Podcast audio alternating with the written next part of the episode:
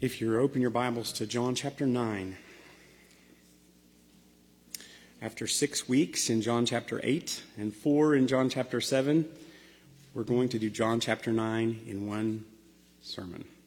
That's 41 verses, so we might be here till next year.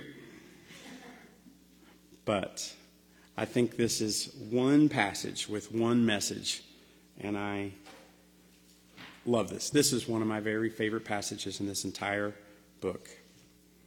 So, this is God's Word. And as Jesus passed by, he saw a man which was blind from his birth. And his disciples asked him, saying, Master, who did sin, this man or his parents, that he was born blind? Jesus answered, Neither has this man sinned, nor his parents, but by the works of God should be made manifest in him.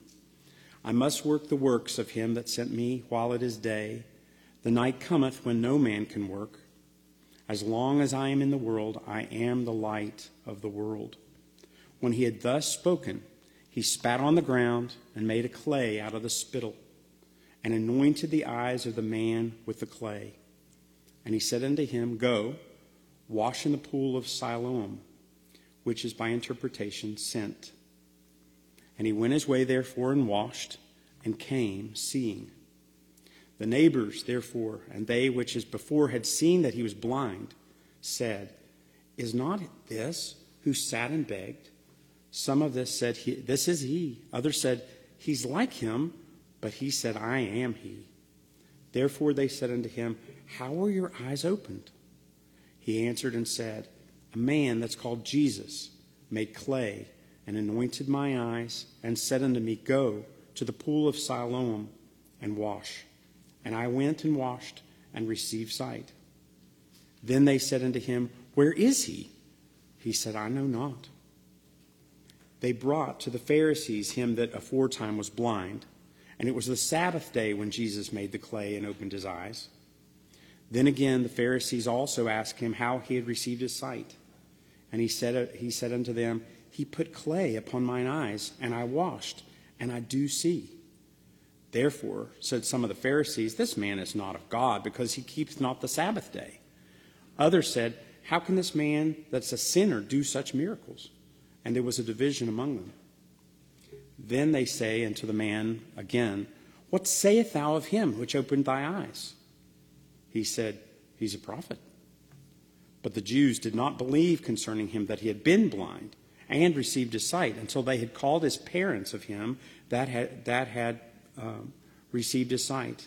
And they asked of him, saying, Is this your son, who you say was born blind, and now doth see? His parents answered them and said, We know that this is our son, and that he was born blind. But by what means he now seeth, we know not. Or who hath opened his eyes, we know not. He's of age, ask him, for he'll, he'll speak for himself. These words spake his parents because they feared the Jews.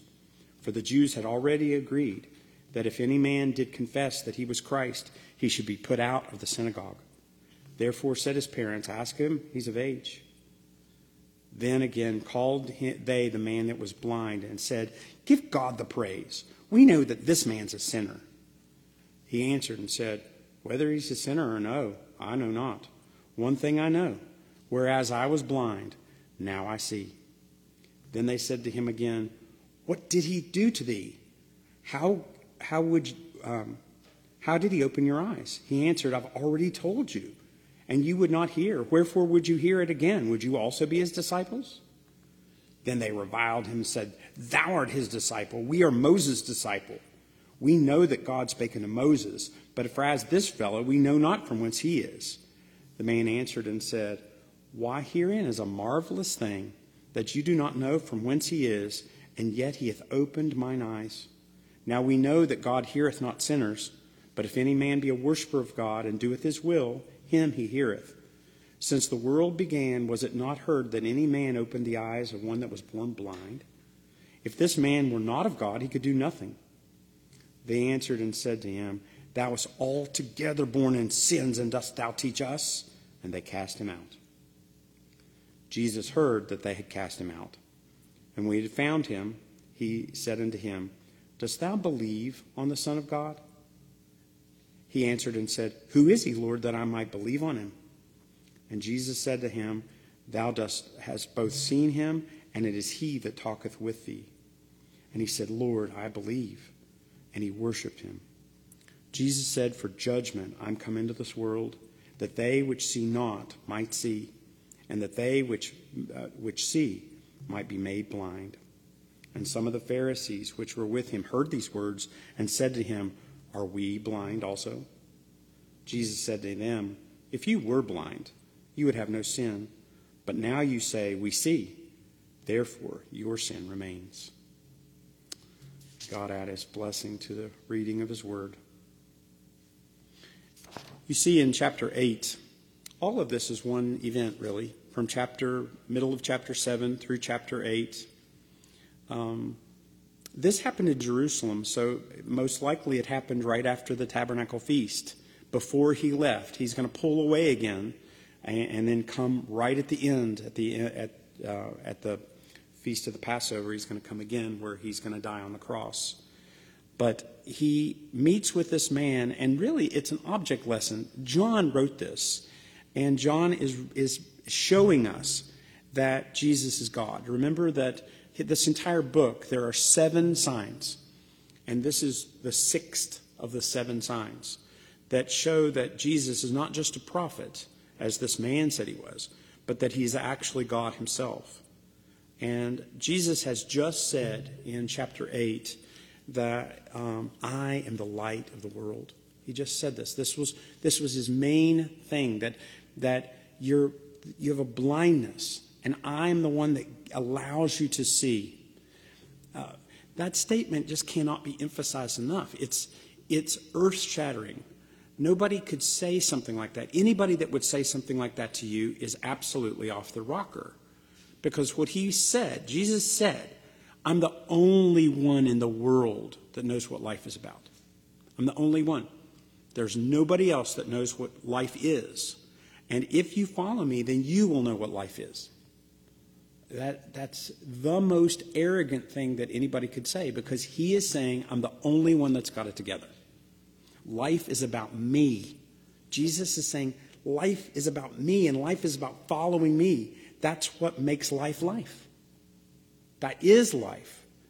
And that is, to people that don't know that anything that's coming, that is so earth shaking, that changes your paradigm completely the way you are taught from the baby to, to know how the world works and how to fit in and how to not not end up being the one that's thrown out, the one that's accepted within the world.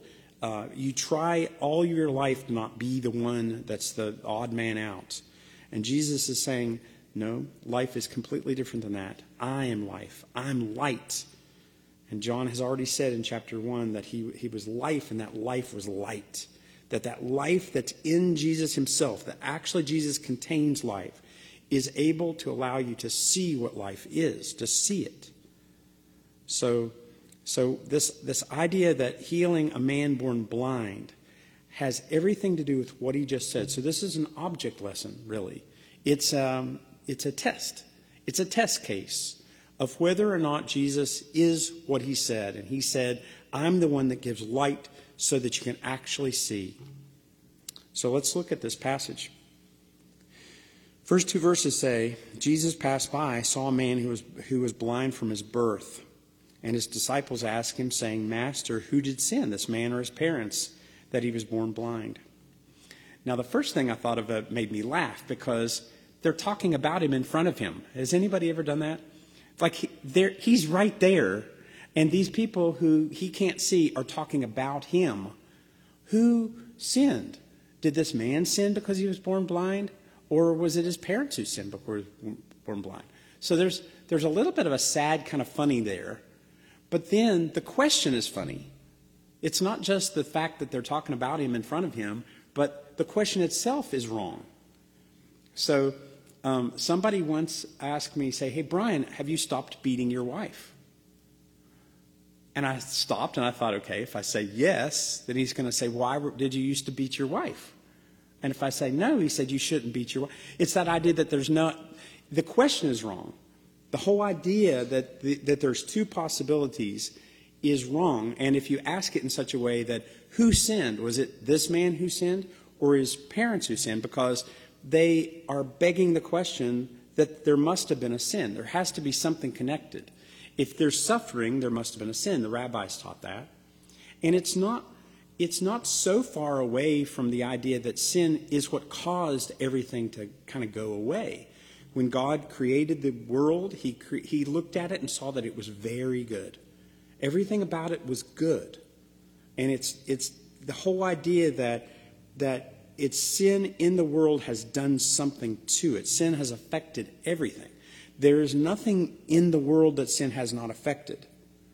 So this is 24 of Isaiah. The earth is also defiled under the inhabitants thereof, because they have transgressed the laws and changed the ordinances, broken the everlasting covenant. Therefore hath the curse devoured the earth and they that, that dwell therein are desolate. Therefore, the inhabitants of the earth are burned, and few men left. So, the idea that when sin entered the world, it flipped the world, that everything affected it. It's not just that we were separated from God, but the earth itself and everything in the earth and the way the world works is, is alienated from God. All was, was estranged. But that doesn't mean that that's the answer. Jesus says, neither this man nor his parents sinned that he was born blind.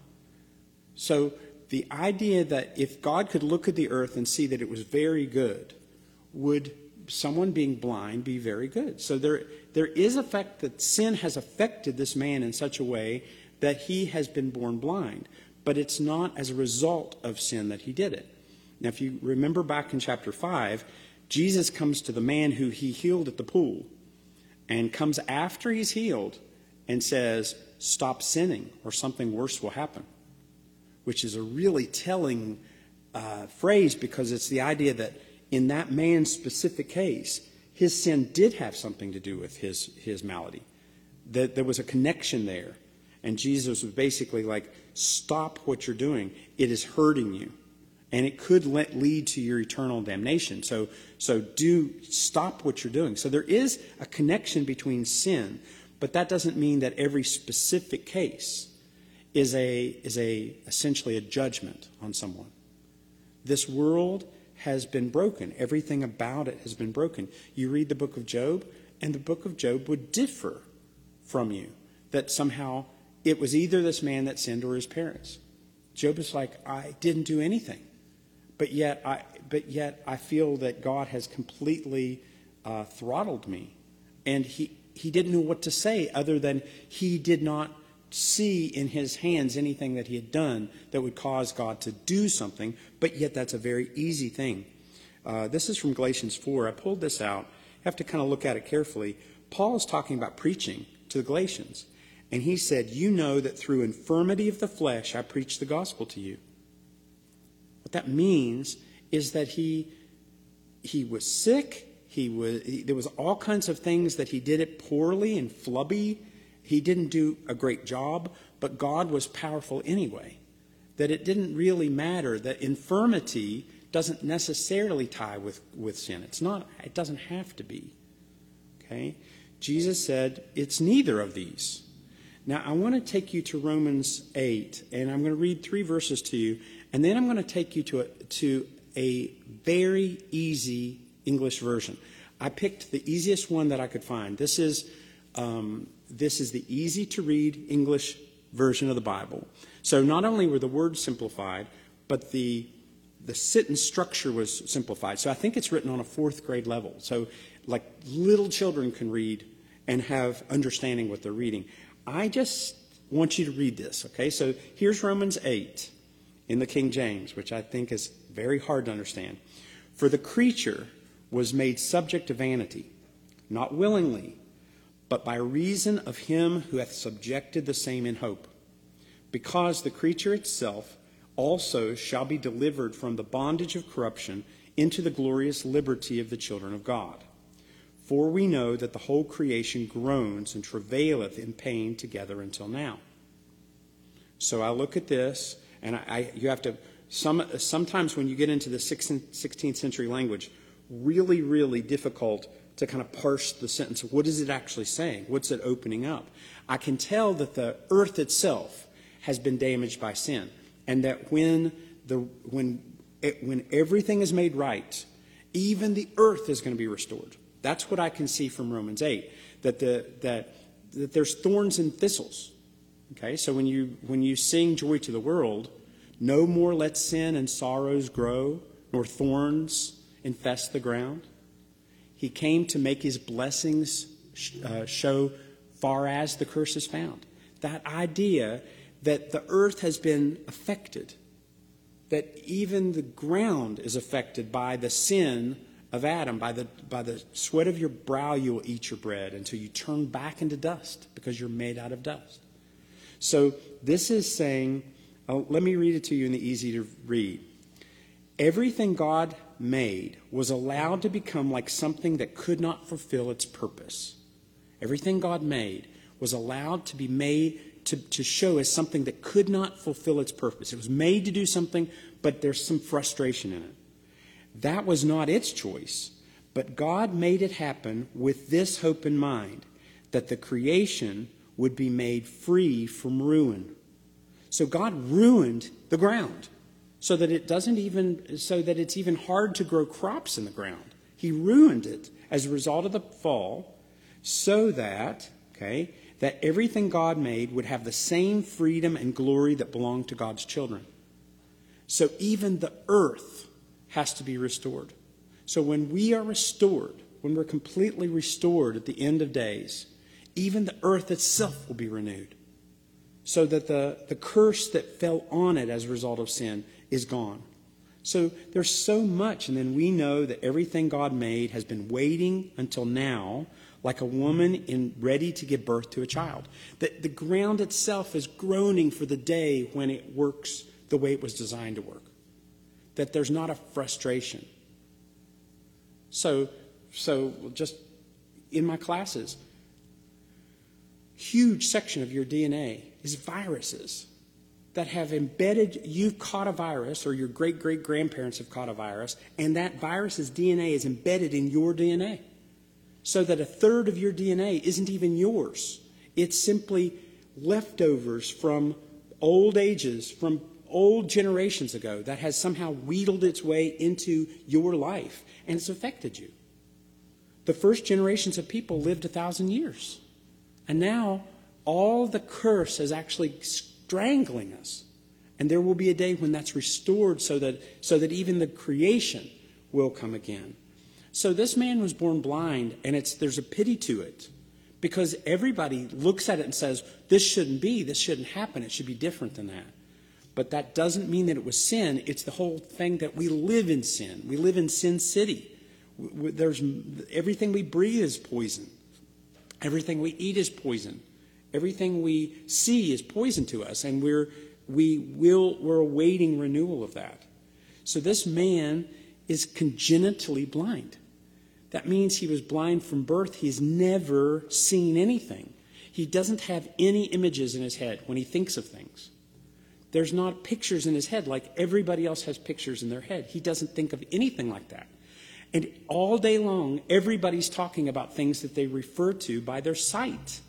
What's that? Or he talks about a color and say, well, that's red or that's blue. He doesn't know what that means. He can't even conceive of it. He hears the words. The words make sense to him, but there's no, it's not touching him in any way so that he can comprehend. He was born blind. It's, it's congenital. And so God has sent Jesus. This is what we're going to see in the next verse. I have to do the work of him who sent me and God has actually sent Jesus to heal this man's eyes, to teach the entire universe about who God is and what his mission is. This man was born to showcase the glory of God in one of the most amazing ways. It, God did not strike him um, so that he would be ruined he ruined him that he might deliver him. Just like, that, just like the Bible said, he ruined the earth that it might be delivered the same as God's children are delivered. that there was a purpose behind this. And Jesus came, his mission was just as much to come to this man and heal his eyes as, to, as any other mission. God wanted the world to know who Jesus was, and this is how the world is going to know how, Jesus, how who Jesus is, what his mission is. So when he had spoken, this is verse 6, he spat on the ground and made a clay of the spittle and anointed the eyes of the man with clay. I, I asked myself why, because he could simply say, see, and he does that. He heals at a distance. He doesn't even have to put his hands. He touches the lepers because nobody touches lepers. But often he would heal with no contact at all. But not only did he not, he didn't just touch the eyes. Okay, you see that with Bartimaeus and all these where there's other blind men. He just touches their eyes and they can see. He actually puts mud with his, he takes the dirt of the ground and he puts it on his eyes so that he can feel something, so he can feel what's going on, that he's involved in this. And then he's given a directive go and wash. And I wondered why. Like, it's like a, it's almost worse than it was. He was blind, and now he's got stuff on his eyes. So even if you were seeing and you had if you had cakes of mud on your eyes, you would be blind.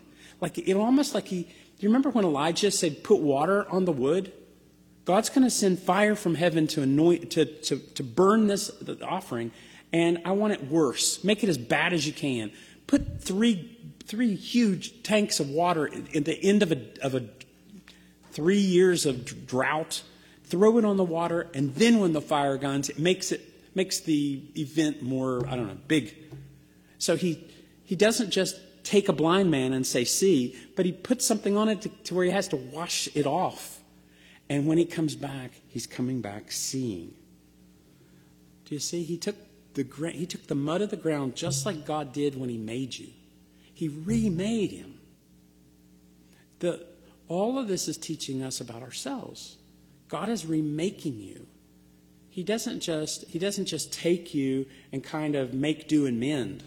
He renews you. You're a new creature completely. And he, t- he took the mud, the same as the dirt from Genesis, and God made man from the dust of the ground and breathed life in him. He took it and he spit on it and he made a mud and he put it on his eyes and then he said, Go wash. I just think that's, that's really cool. He goes to Siloam. You remember Siloam? We've seen him a couple times.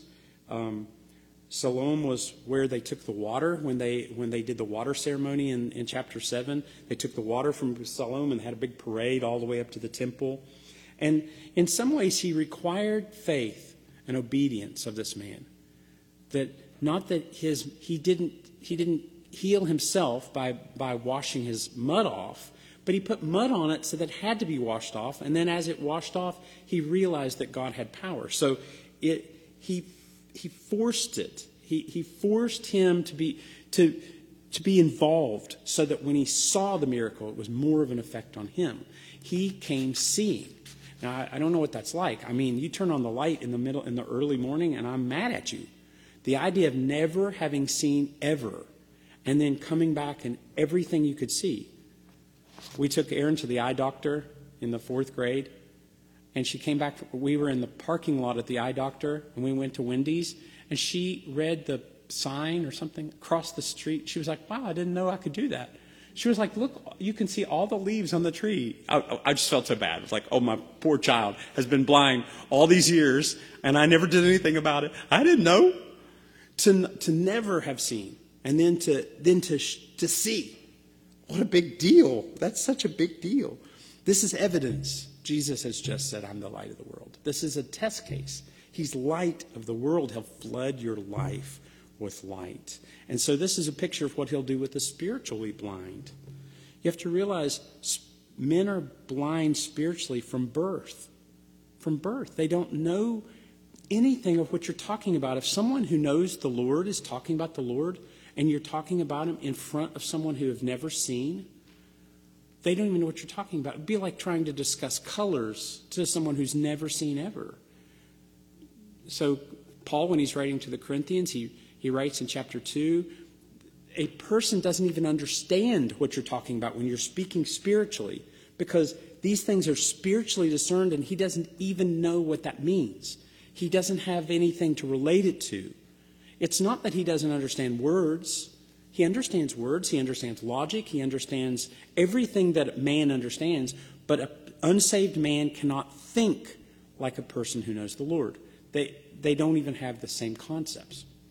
And then, then in 2 Corinthians 4, um, let's read that. This, this is pretty cool. This is 2 Corinthians 4. Again, this is Paul. And starting in verse 3 But if our gospel be hid, it is hid to them that are lost, in whom the God of this world has blinded the minds of them which believe not, lest the light of the glorious gospel of Christ, who is the image of God, should shine upon them. For we preach not ourselves, but Christ Jesus the Lord, and our, on ourselves for your, your servants for Jesus' sake. For God, who commanded the light to shine out of darkness, has shined in our hearts to give the light of the knowledge of the glory of God in the face of Jesus Christ.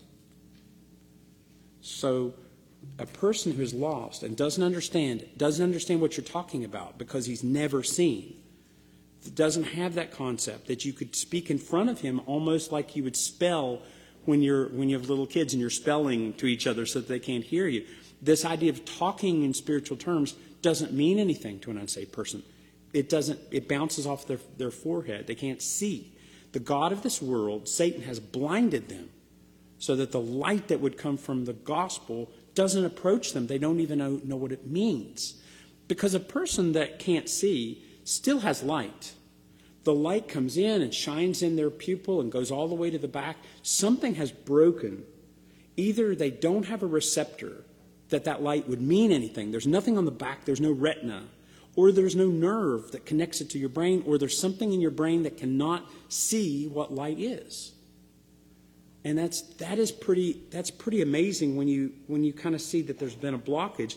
God, when He recreates you, when He takes the mud and recreates you into, into something that's actually alive, something that's livable, is is pretty cool. That that He has He's again stopped the works of the devil. That's what Jesus did. So this is verse 8. The neighbors, therefore, and them which had seen him and uh, said him that he is blind, is not he that sat and begged? Some said, This is he. Others said, It's like him. But he said, I'm he. First of all, we find out he was a beggar. I don't know what you would have done if you couldn't do anything. You couldn't see. You, nobody would you couldn't value anybody's company. Many thought that you wouldn't be able to see where the shovel was or where the dirt pile was. He could do nothing but beg. And there was such a change in this man's life that the neighbors didn't even recognize him. Like to know somebody all of your life, the neighbors, the ones who lives next to you, said, I don't know, it looks like him, it seems like him, maybe it's him. Well, maybe it looks like him. And he was like, No, it was me. Your testimony often is to is to give veracity to the fact that God has done something. Like, this is me. This is who I am. I'm the same person, but there's something different I can see now. I couldn't see before. So this is verse 10. Therefore they said, How are your eyes opened? He answered, A man that was called Jesus made clay, anointed my eyes, and said, Go to the pool of Siloam and wash. And I went and washed and received my sight. Then they said, Where is he? And he said, I don't know. Jesus just slipped back out into the I mean, he, did this how many times? Jesus doesn't call attention to himself. Jesus came to him. Came to him. He didn't seek out Jesus. He was like, Jesus, son of David, have mercy on me. Blind Bartimaeus did that at Jericho. But this guy was just standing there, and Jesus saw him, but he didn't see him. He didn't even know he was there. So our testimony is simply what Jesus did for us. I don't know where he is. But he did this. The man called Jesus uh, told me to do this, and when I did it, I saw. This is verse 13. They brought to the Pharisees him that was aforetime blind. And it was the Sabbath day when Jesus made the clay and opened his eyes. Then again, the Pharisees also asked him how he'd received his sight. He said, He put some clay on my eyes, and I washed, and I do see. Therefore said some of the Pharisees, This man's not of God, because he doesn't keep the Sabbath day. Others said, How can a man that's a sinner do such a miracle? And there was a division. Again, you deny the evidence.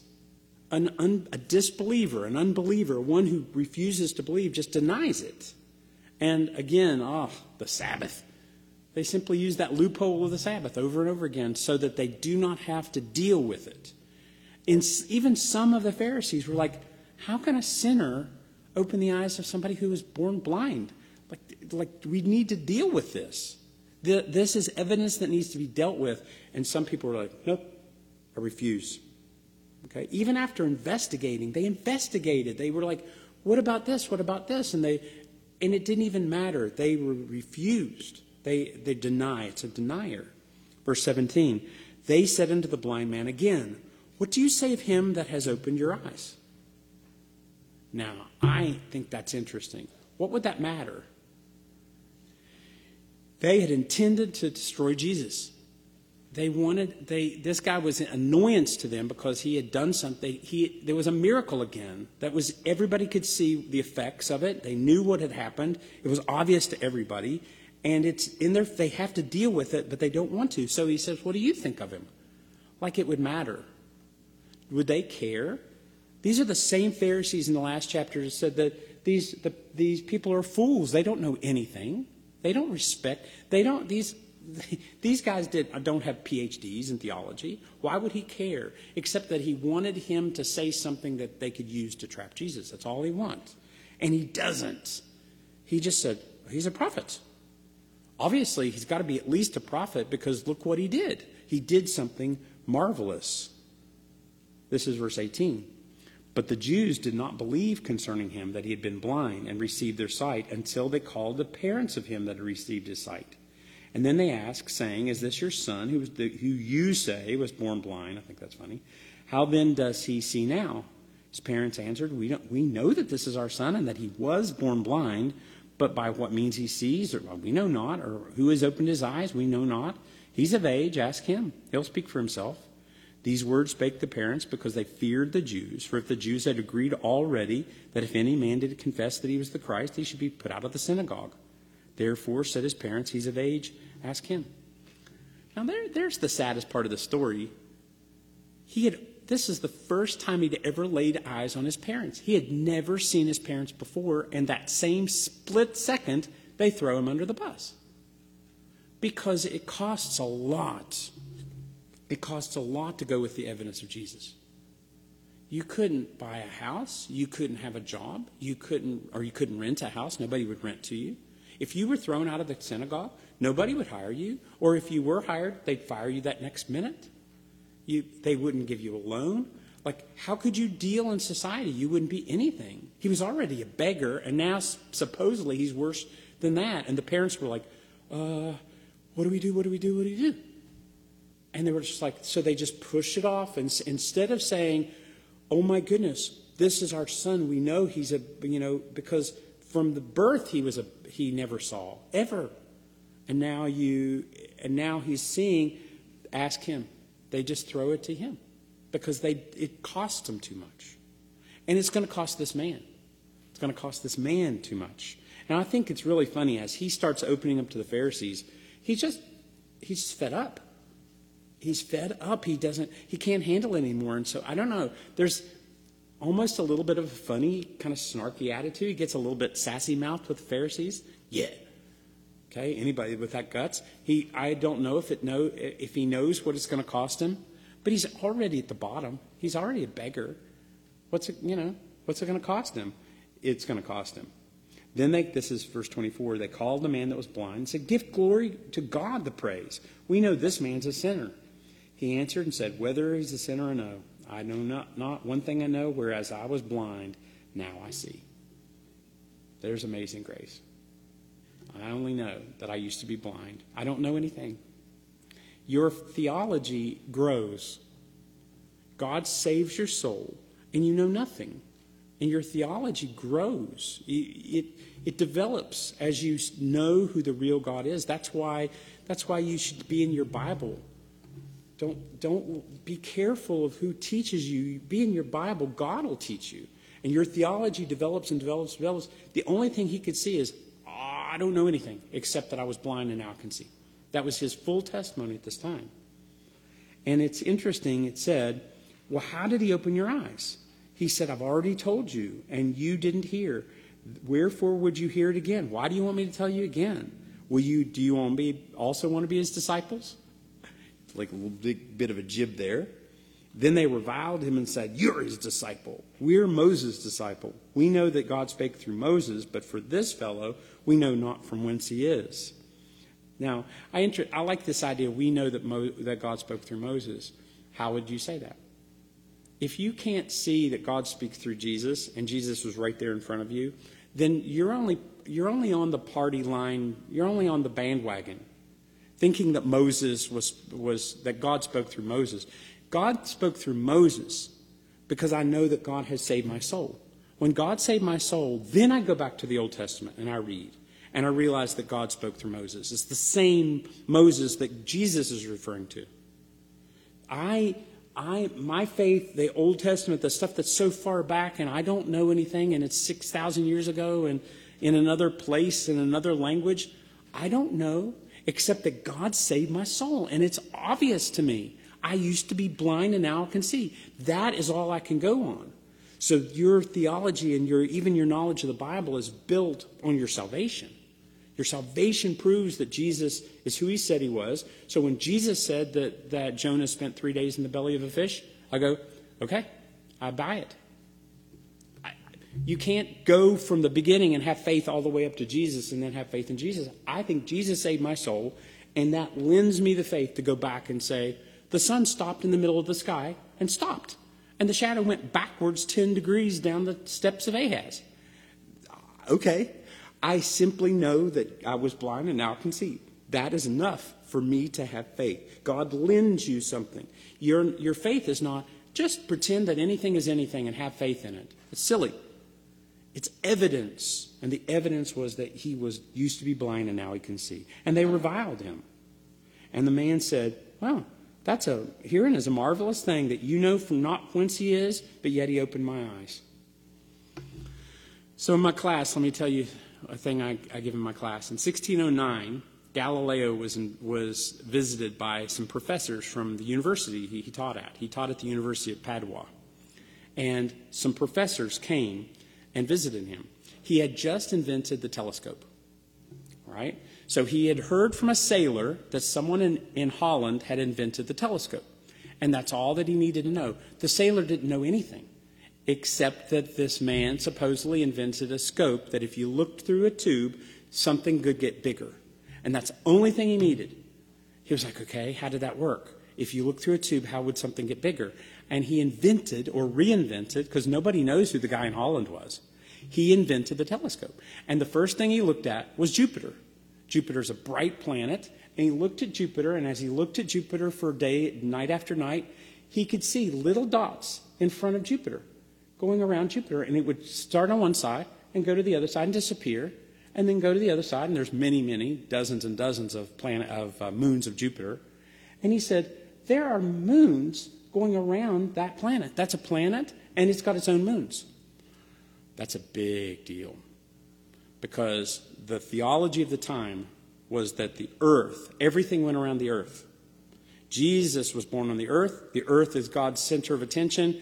The, in fact, the center of the universe is, is, is the Mount of Olives, and uh, on and on. There was all this theology. And so the idea that there would be a moon going around Jupiter was impossible.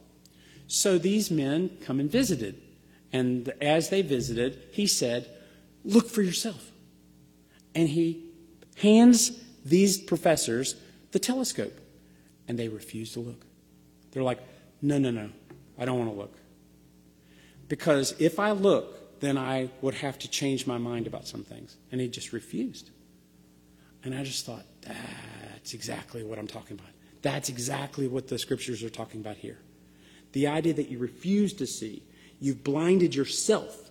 I refuse to see because if I see, I'm going to have to think of something. And if I think of something, I'm going to have to be responsible for what I did. And that is a big deal. This is 31. Now we know that God heareth not sinners. But if any man was a worshiper of God and doeth his will, him he heareth. This is the blind man. Since the world began, it was not a heard that any man opened the eyes of one born blind. Is this interesting? He's preaching. This is preaching. He's talking about the truth of God based upon his experience, what he knows of God. And if this man were not of God, he could do nothing. They were furious. They answered and said, Thou wast altogether born in sin, and dost thou teach us? And they cast him out. It cost him everything. So, first in 14, they deny it, take the loophole of the, of the Sabbath, and in 28, they hurl insults, and in 34, they throw him out. That's what happens. That's why that there's 150,000 martyrs a year among the Christians in this world. That's why. Because it costs you. It costs you to have faith in the God who owns it all, the God who runs it all, the God who could save you if he wanted to, and decides instead that the world in its blindness can go a little bit longer. And he's holding back his judgment, holding back his judgment, and he will make all things right, even the martyrs. And this guy is a martyr. Now, I don't know that they killed him, but they put him out. It was the same as killing him. This is 35. Jesus heard that they cast him out. And when he found him, he said unto him, Dost thou believe on the Son of God? And he answered and said, Who is he, Lord, that I might believe on him? Jesus said to him, Thou hast both seen him, and it is he that talks with thee. And he said, Lord, I believe. And he worshiped him. King James says, Son of God. Um, many of the many of the modern Bibles say Son of Man. I think it's Son of Man is the is the words probably that was. He's he's talking about the Messiah. He's doing the same as he did for the woman at the well. This is the second time that he's revealed himself, directly revealed himself. And that's what Jesus does. He let this man see, and then he showed him the truth of who he was. Jesus came to him and showed him who he was. That's what he does to a believer. And this is this is was his mission. Jesus' mission was to this man. It, it was a it, God set it up. And he reveals to him the decisive knowledge of the truth. And this is how it ends. 39, Jesus said, For judgment I'm come into the world, that they which see not might see, and for they which see might be made blind. How terrifying. And some of the Pharisees who were with him, with him heard these words and said, Are we also blind? And Jesus said unto them, If you were blind, you'd have no sin. But now you say, We see, therefore you're blind, your, your sin remains. So when the light shines, some that light causes you to see, but for some it causes you to be blind. That there is a judgment. Remember, God did not send his Son in the world to condemn the world, but he is the judge. And he is judging this man was given sight because he didn't have it. But the ones who claim they can see, but obviously can't see, are judged by it. And it's almost like that they're blinded by the light rather than given in the light. So the sight of the blind and the blindness of the sighted. It is, it's really, there's so much thrill here because this man is now what God has made him to be, just like a believer. But at the same time, in the same preaching of the gospel, certain hearts can go completely hard and others can completely open. And it's a judgment of God on us. And so that is the idea that when it's today, it's the day of salvation, do not harden your heart. Do not harden your heart like the provocation, but instead you soften your heart and you beg God to soften your heart. And when you see hardness in your heart, when your heart is cardboard, you beg God for softness. Because God can, through his gospel, save you, and God can also completely close you off. And because you've decided said, if you, if you were blind, you'd have no sin. But since you say you can see, it forces the sin to remain. So it's a, that's a pretty, it's of the gospel, of the entire New Testament, that's one of the, the most scary warning passages, but couched in one of those beautiful stories. Amen.